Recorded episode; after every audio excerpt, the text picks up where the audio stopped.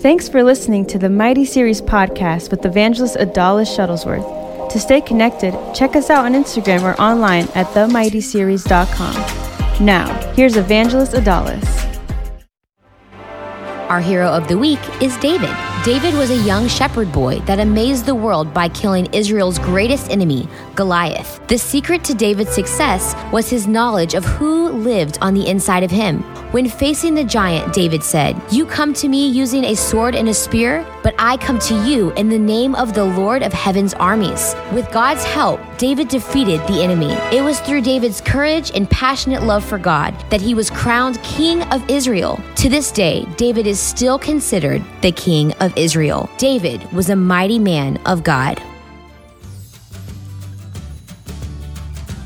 Have you ever been scared? Maybe it's a dark room in your house or going to the dentist. I still don't really like going to the dentist. I'm not going to lie to you. Maybe you're afraid of dogs, cats, the sound of thunder. Fear can really look like a whole bunch of different things. But there's one place where fear cannot exist. The Bible says in 1 John 4:18, where God's love is, there is no fear because God's perfect love takes away fear. I'm going to read that again. Listen. Listen. Do you have your listening ears on? Huh? Yeah.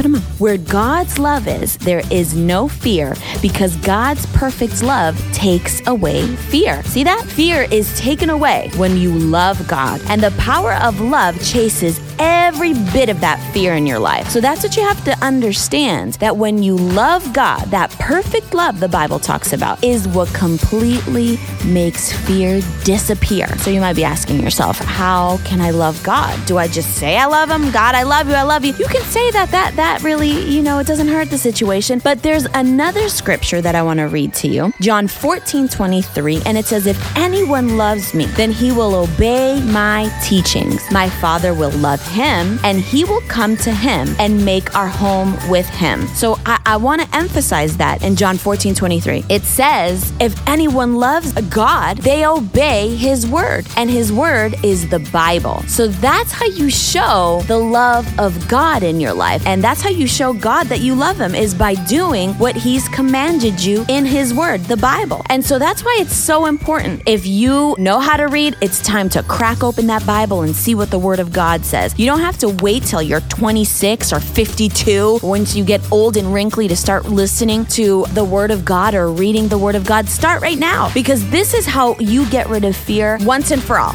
altogether. Just get rid of it completely, and you do it by listening to the Word of God, reading the Word of God, and obeying. Emphasis on that. Obey the Word of God. All of these things, like the Ten Commandments, you shall not steal, you will not lie, all of these things that the Word of God instructs us to do, they're for our benefit. And so when we choose to obey it, God looks down at you and says, that's somebody that loves me. That boy right there, he loves me. That girl right there, she loves me. And it's because we obey his word. And there's a promise even in that scripture. It says, If you obey me, then my Father will love you or love him, and we will come. See, that's talking about God the Father, the Spirit, and the Son. That we will come and make our home with him. That means God's presence will be even stronger wherever you go. You never have to be afraid. And that's where fear totally goes away. Because if you know God is with you, then who can stand against you? That's another scripture that the Word of God has to say. If God is for you, who can be against you? And God will always draw close to you as you follow His Word and obey all of the rules. He gave us His Word so that we didn't have to be afraid or lost. He gives us that light so that we know where to go. And He's given us His Word to protect us from all kinds of evil and keep us from doing wrong things. That's what the Word of God is there for. That's why we have to open it and read it every day. And what you're doing right now, listening to the Word of God, that benefits you. You're making time to say, God, I love you. I want to hear about what you love. I want to know what you don't like, and I want to obey those rules. And always remember to keep God's Word hidden in your heart. That's why think about it all the time. Think about those scriptures that I told you. Where God's love is, there's no fear because perfect love casts away all fear. Think about that. Read it every day and develop that love for God. And when you do, that fear will go. Now pray this with me. Say, Heavenly Father, and I want you to repeat this. These are prayers that you can say out loud so that you can get God's attention and make these declarations for yourself. So really mean it. When I say pray after me, you got to really pray after. Don't be like, eh, Heavenly Father.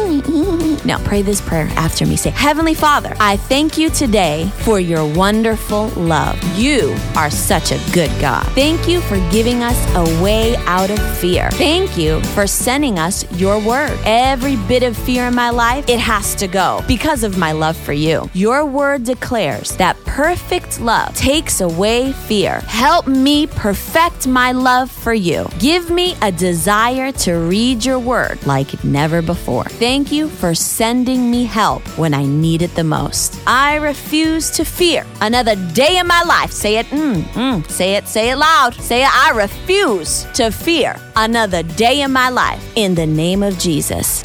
Amen. Yeah, mm, yes.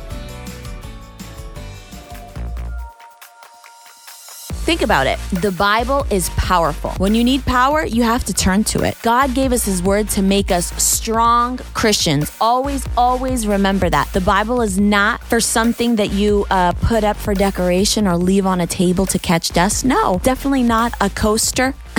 huh? It's not. You don't put your beverage on top of that Bible. Come on, ladies and gentlemen. The Bible is for you to read and it gives you power to make you strong. So, have you ever even taken the time to read God's word? Have you? Be honest with yourself. If you haven't, you need to start today. So, ask someone to help you read it if you can't read or read just a little, maybe maybe a chapter a day or two chapters, maybe a page if you want to. But make time to read the word every single day. Turn off the video games for a second. Take some time to know God because the Bible says in John 1 1, before the world began, there was the Word, which is the Bible.